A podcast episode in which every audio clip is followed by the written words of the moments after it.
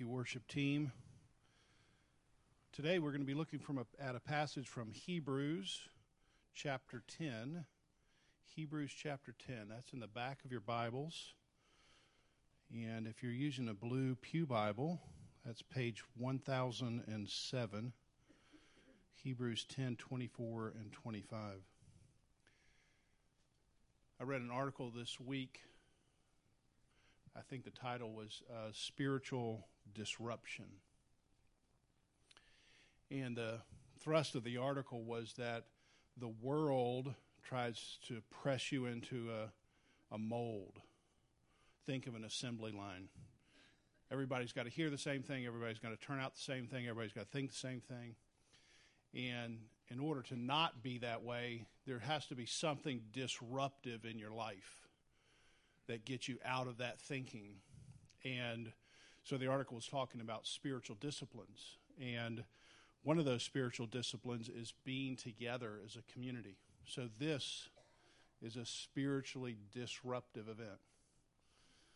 You, you could play golf, you could be watching television, you could be shopping. There's a lot of other things you could do that would just press you into that mold. But just being together is a spiritually disruptive event. I hope you feel that way. And my hope is that as you come to church, and we particularly do this well, the one way the community is effective is if you stand around and talk to each other. So we're good at that because I'm always like, let's leave. I mean, I've been here early and come on, the 11 o'clock crowd wants to stand around and talk, but I think that's a beautiful thing. We're not Costco. As wonderful as Costco is, but Costco is you don't stand around and talk, right? I mean, move your buggy and move on. I got stuff to grab and I got to go.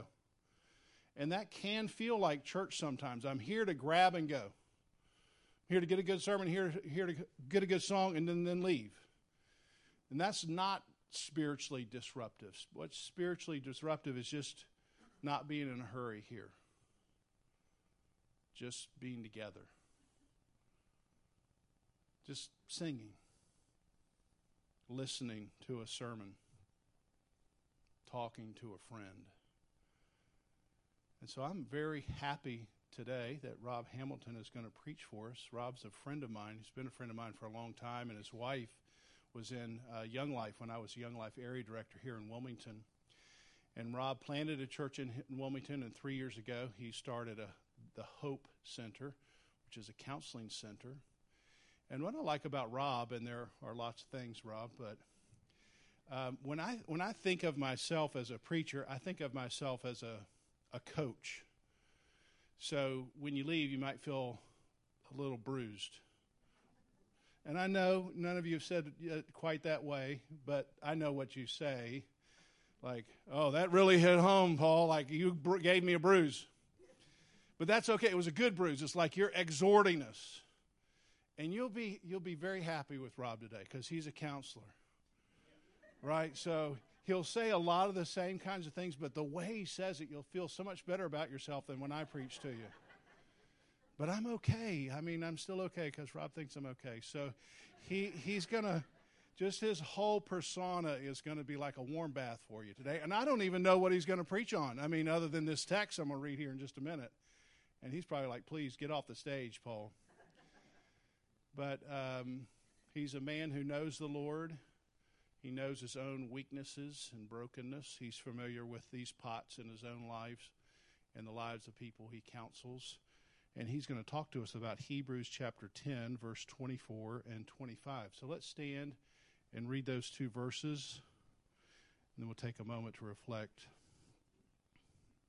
Hebrews 10 24. And let us consider how to stir up one another to love and good works not, ne- not neglecting to meet together, as is the habit of some, but encouraging one another, and all the more as you see the day drawing near. You may be seated, and let's take a moment to reflect on God's Word. Good morning. Thanks for that oddly flattering introduction, Paul. it's the first time I've been compared to a warm bath, but that I guess there's worse things, you know. Uh, yes, I want to talk about worshiping together uh, today, and an emphasis on that word together, kind of the horizontal aspect of worshiping together, as an important uh, foundational piece of your discipleship, of my discipleship.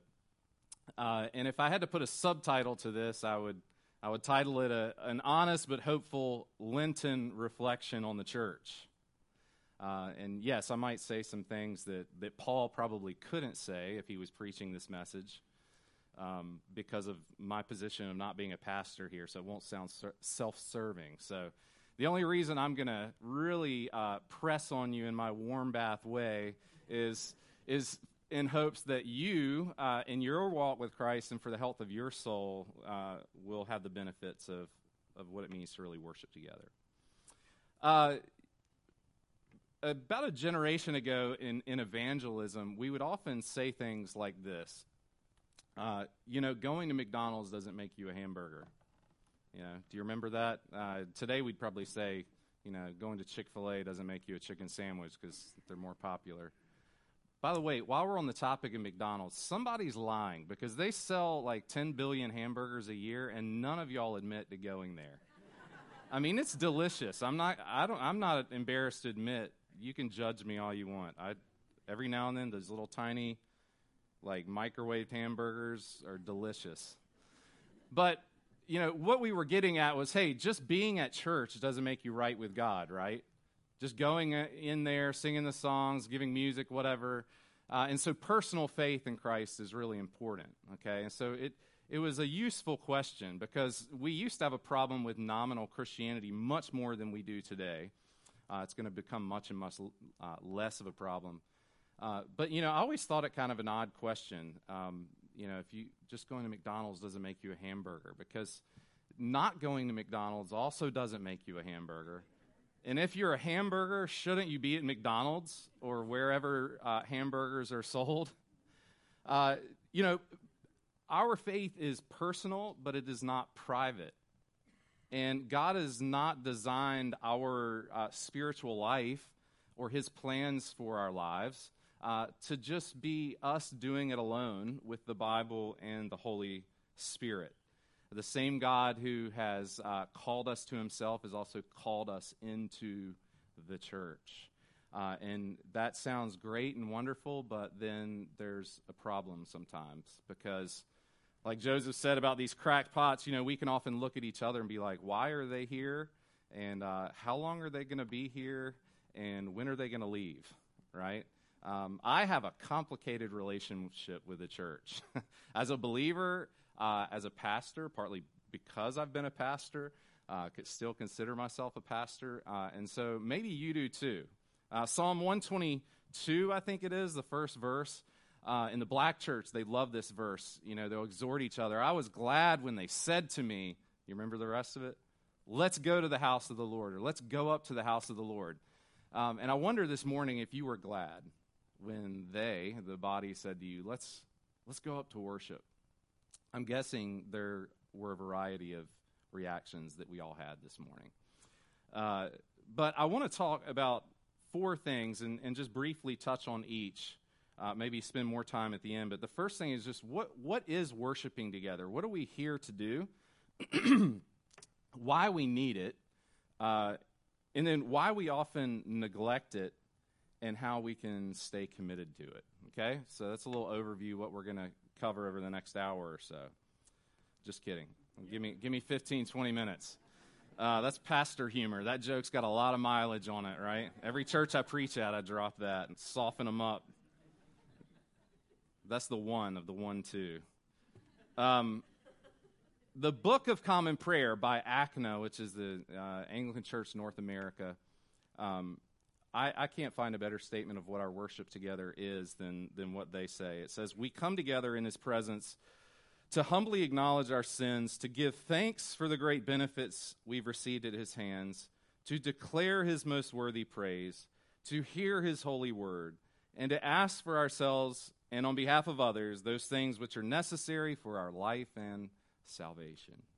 That's why we gather together here today. Uh, it's something that the Christians have done since uh, the earliest days of the church, right at Pentecost. Acts 2 tells us that they devoted themselves. We'll come back to that word. They devoted themselves. The word means uh, to hold strongly onto something. It, it's, a, it's a compulsive, habitual kind of practice. And there were four things. Uh, there was the apostles' teaching. So we, we come together to learn and to sit under God's word and to, to study uh, and and to to have a, a download or an update and sync up on a regular basis with God and His truth. Then there was the fellowship. There was this sharing in Christ together, sharing out with one another.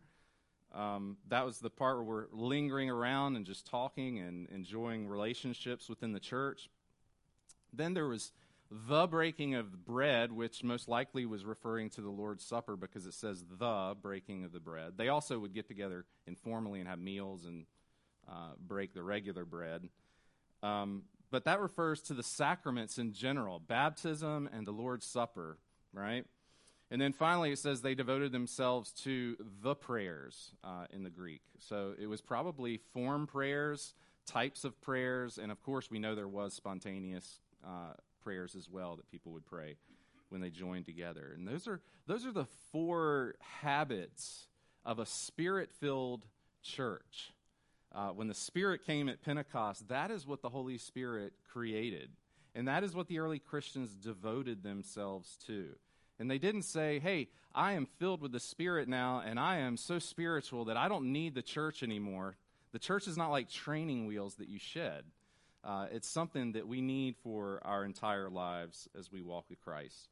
Why do we need it? Well, just briefly, you can, you can probably answer this on your own. But first of all, I mean, we belong to each other. Um, when you are joined to Christ, uh, you are joined to his people. all right? Uh, with all of our good traits and our weaknesses and our sin, uh, we belong to each other whether we believe it or not. Uh, we are united together. And to say that we don't need each other is, is somewhat uh, ludicrous. You know, it'd be like inviting me over for dinner to your house, saying, Hey, Rob, we would love to hang out with you, really enjoy you, uh, but don't bring your wife. You know, it's usually the opposite. People are like, Yeah, yeah, we love Haley. She's so much fun and outgoing. Uh, you know, Rob's just a warm bath. I, I'm not going to let you, I'm not going to let up on that one but I get it all the time. I hear this. You're so comforting. You're so relaxing. You're so laid back. If you only knew the storm inside me. Uh, think about that. Imagine telling Jesus, like, man, Jesus, I love you, but your bride, like, I could do without her. He would be like, ouch, what? Whoa. Okay. You Americans say the silliest things. Uh, but we need each other. We need to come here and have each other speak into our lives. In Hebrews, it says, uh, what does it say? Let us consider, let us consider how to spur one another on. I'm reading the NIV. I think maybe you have ESV here. I apologize, but I think the ESV says, uh, consider how we stir one another up, right? But in the Greek, the object of consider is one another. And the word consider means really set your mind on it. Set your minds on each other. Don't live independently and privately in your faith. Think about each other, and you need each other to spur one another on to love and good deeds. Now, here's the two, uh, the double-edged sword of this fellowship is the word there for stir up or spur on in Greek can be kind of negative, or it can be neutral or positive. Uh, it, it's used in much of the literature sometimes for annoying and irritating and provoking someone. Uh, it also can be used neutrally for like stirring up and spurring people on, motivating, right? And there's a fine line in the church, isn't there, between, man, you are really irritating and annoying me right now, or I'm doing that to you, and man, you are really motivating and you know bringing me out and bringing the best out in me. And so when we come in the church and begin to rub and bump into each other, uh, man, it, it's sometimes you don't know which one's happening, right? Because our own sin is being exposed, our uh, immaturity is getting uh, pointed out, uh, and yet there's grace here because God's calling us to, to leave that stuff behind and, and in one another's company and ministry to, to grow. And then, of course, we need outward ordinances, things God has said, do this regularly and do it in remembrance of me. And uh, we need the word preached to us. Uh, we need the, the Lord's Supper and baptism as things that are visible and even the things you can taste and hold in your hands that are reminders of the gospel that's preached to us and that we believe uh, so that our faith can be strengthened. Uh, we, if we rely only on our private devotions, will be lacking. Uh, and we need to come here and, and be reminded to, de- to declare our faith, to confess our sins, to receive the sacraments. It's, it's why we need it, because God has, God has designed our spiritual life this way. He has intended that if you belong to Him, that you need the church and you need other believers. But why do we neglect it, as this passage says? The word neglect is used in, in the Old Testament, uh, the word that's here uh, underneath it, the Greek word. Um, it's used for abandoning God and his ways. Uh, it's, it's sometimes translated forsake. It, it's to kind of just drop something in the middle of what you're doing and leave and go off and do something else. Um, and we don't know exactly why people in the early church were neglecting to meet together. It's probably similar uh, to a lot of the things that keep us from meeting together. But he says it had become the habit of some. Um, they were probably being persecuted. There were some of those who were not coming to, to meetings anymore because of persecution and the effect it would have on them. Some of them might have been wanting to form factions, right? You know, we're like, we don't like the music, so we're going to start another group or something, or you know, the pastor doesn't do things the way we think he should do it, so we'll start another uh, church plant. I mean, uh. What? Uh, wait, what did I just say? Just kidding, kind of. Uh, why we neglect it? Okay, um, it. The church is a baffling thing. I, I want to share a quote by a guy named Carlo Carretto. I don't really know much about the guy, but I ran across this quote and it's beautiful, powerful, and I related to it. He says, How baffling you are, O church, and yet how I love you. I've seen nothing in the world more devoted to obscurity, more compromised, more false. And I've touched nothing more pure and more generous and more beautiful. How often I've wanted to shut the doors of my soul in your face, and yet how often I've prayed to die in the safety of your arms. No, I can't free myself from you, church, because I am you, although not completely. And besides, where else should I go? Maybe you can relate to that. There's an old uh, little poem that, that goes, To dwell above with the saints in love, oh, that is going to be glory. But to dwell below with the saints, I know that is a totally different story. we all are cracked pots. Uh, the church is in visible, personable, social form the gospel. When we come here, we are sinners in need of a Savior. We are broken people who are being rehabilitated out of our fallen lives and struggling to live in this fallen world, coming to a Savior who has grace and new life for us. And we are not there yet. We are all in process. I've got. Uh, at least six or seven reasons why we neglect church involvement, and I'll run through them very quickly. Um, first is individualism. In America, we are unaware, because it's the air we breathe, just how individualistic we are. The early church would have looked a little bit askew at us and when they would see our individualistic ways, you know, they would be like, this is very different. You know, they had much more communal uh, type of mindset. Uh, but individualism is that idea. I think it's especially prevalent in the Wilmington church community. Uh, we think we are kind of free agents and we float among churches. Churches are kind of just where you bring people who need to hear the gospel, but for those of us who are really more mature, we kind of go there just to help out, and, and it's optional, right? Um, but that's not the way God has designed the body, right? And then, secondly, a consumer mindset. Um, you know, we, we come and we, we look at church for the things that we like, that are interesting, that are fun or exciting or whatever. And if it's not there, you know, we, we might go looking for it somewhere else. And if we can't find it anywhere, we just give up and take it in online somewhere. By the way, online is a great tool. It's been, uh, it, when it's necessary, it's great, but uh, coming to church and worshiping together in person, there's no substitute for it.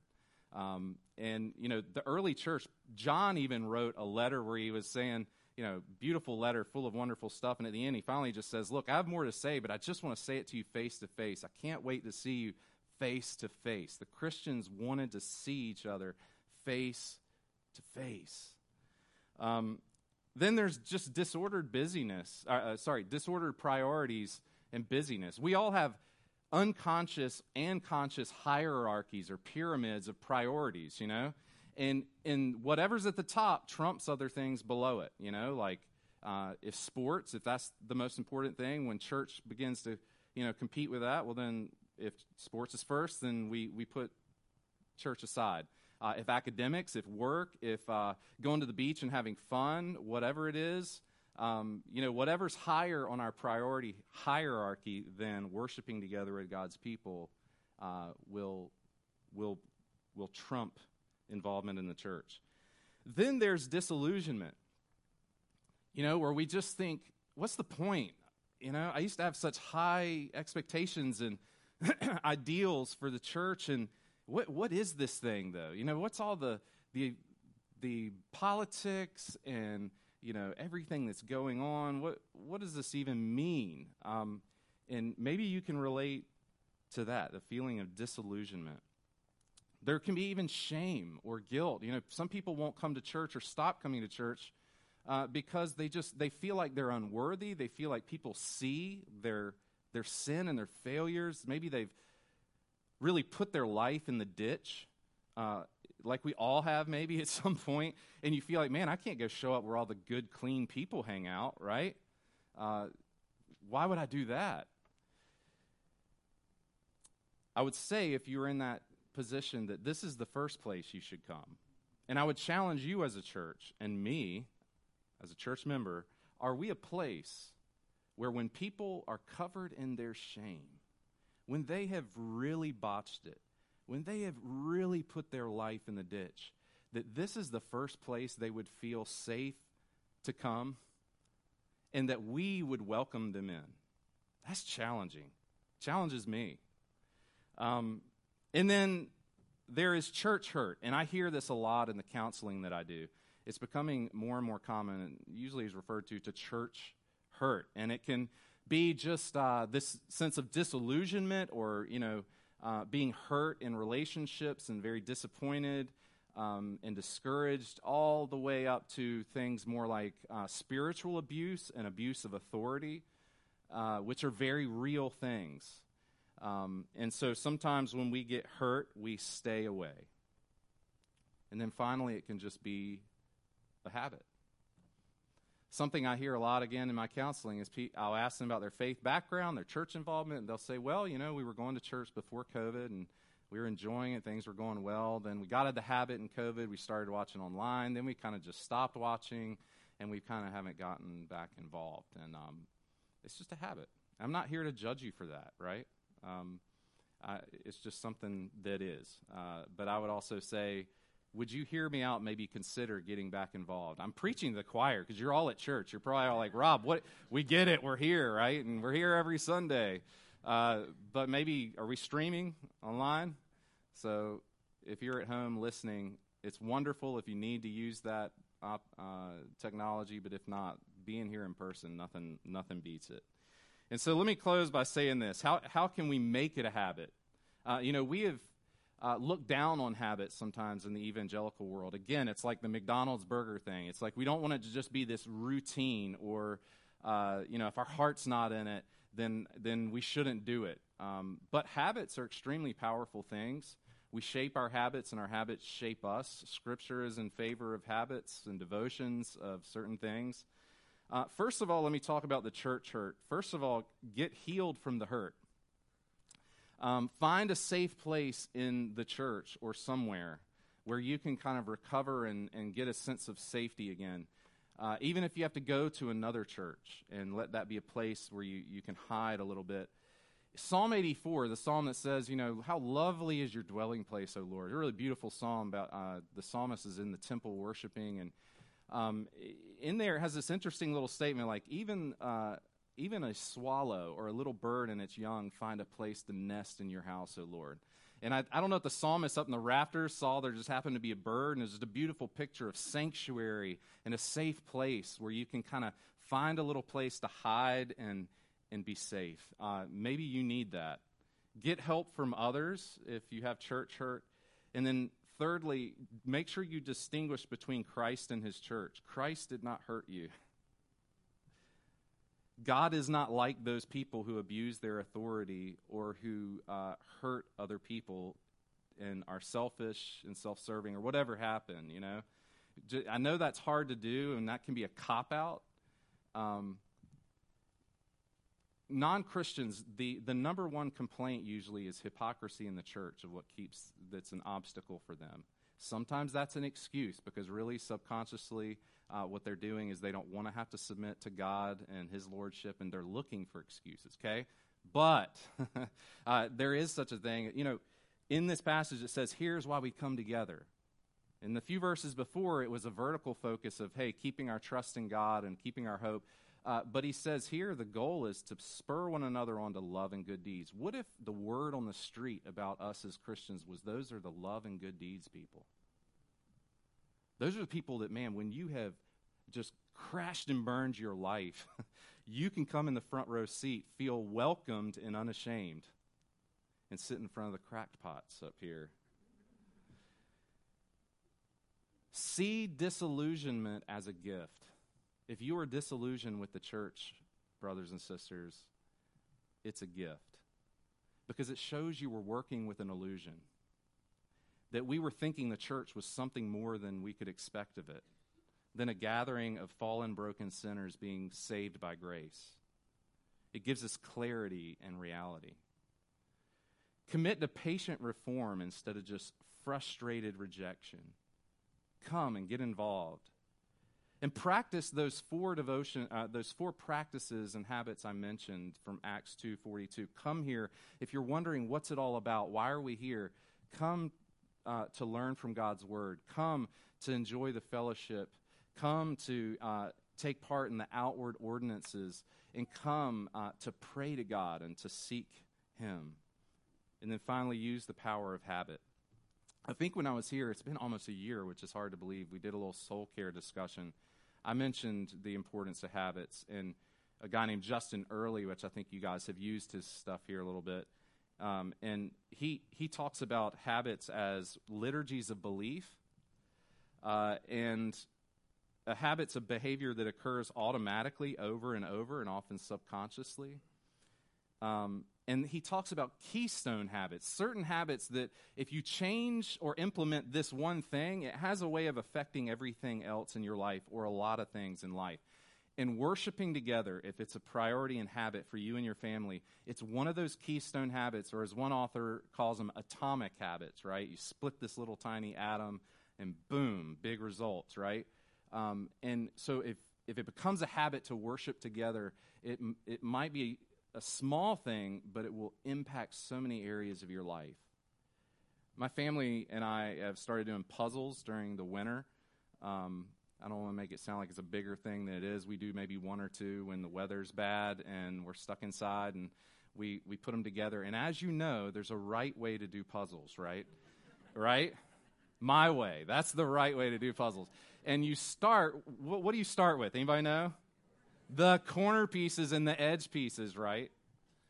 So once you get that frame in there, everything else tends to fit and fall in place a little easier. And so, worshiping together is one of those keystone habits that, if we really understand why we do it, that we overcome the obstacles to doing it, and we really make it a priority and maximize it for what it's meant to be by God, uh, it has a way of making life fit together as puzzling as this life can be, as puzzling as even the Christian walk can be, if we keep worshiping together right around the edges as a keystone habit, so much in your life will fall into place. And so I just can't commend it to you enough. I'm not here to make you feel guilty for not coming to church. I'm here to invite you to church and to remind you just what a wonderful gift and blessing that it is. Amen.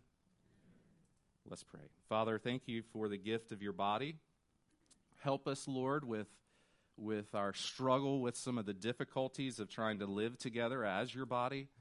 And Lord, we pray that we, you would help us to make whatever changes we need to by your Holy Spirit's work in our hearts to make commitment to worshiping you in the presence of your people a priority. And that'd be a great blessing to our lives. And I pray for anybody uh, Lord, who is struggling with deep hurt or disillusionment about the church or feeling that they don't fit or belong, uh, that you'd work to draw them in and help them to find a safe place in the church uh, where their faith can be restored and begin to grow, and that they would be healed. In Jesus' name, amen.